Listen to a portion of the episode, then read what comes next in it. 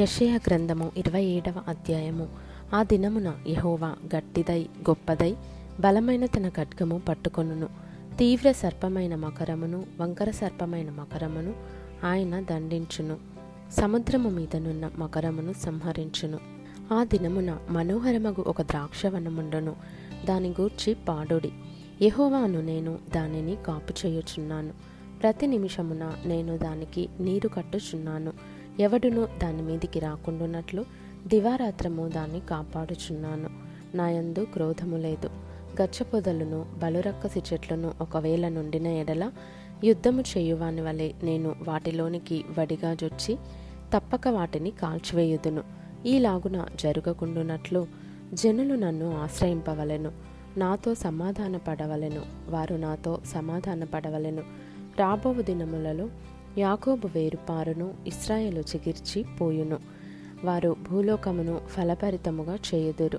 అతని కొట్టిన వారిని ఆయన కొట్టినట్లు ఆయన అతని కొట్టెన?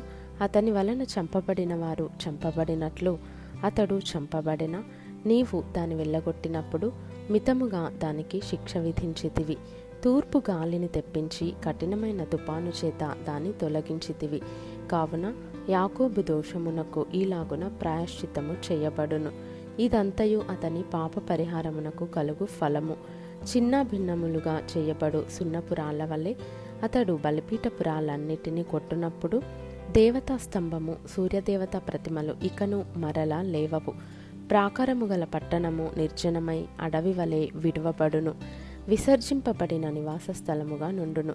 అక్కడ దూడలు మేసి పండుకొని దాని చెట్ల కొమ్మలను తినును.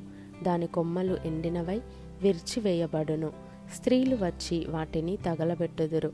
వారు బుద్ధిగల జనులు కారు. వారిని సృజించినవాడు వారి అందు జాలిపడడు.